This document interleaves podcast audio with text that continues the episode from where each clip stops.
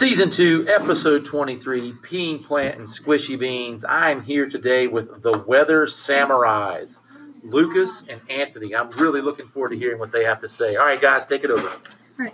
You guys can go first. Okay. Uh, weather is basically what happens whenever clouds fill up with water or something like a hurricane. That takes a longer time to form, which is weather. And also weather is what I said what I said before, and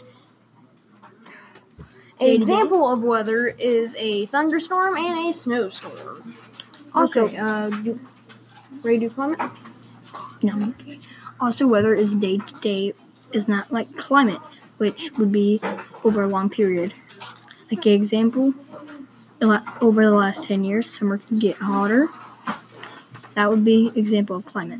Or in the Alaska, it's usually like always snowing, and it's, that which makes it usually usually looking like snow, like always nighttime. That would be example of climate.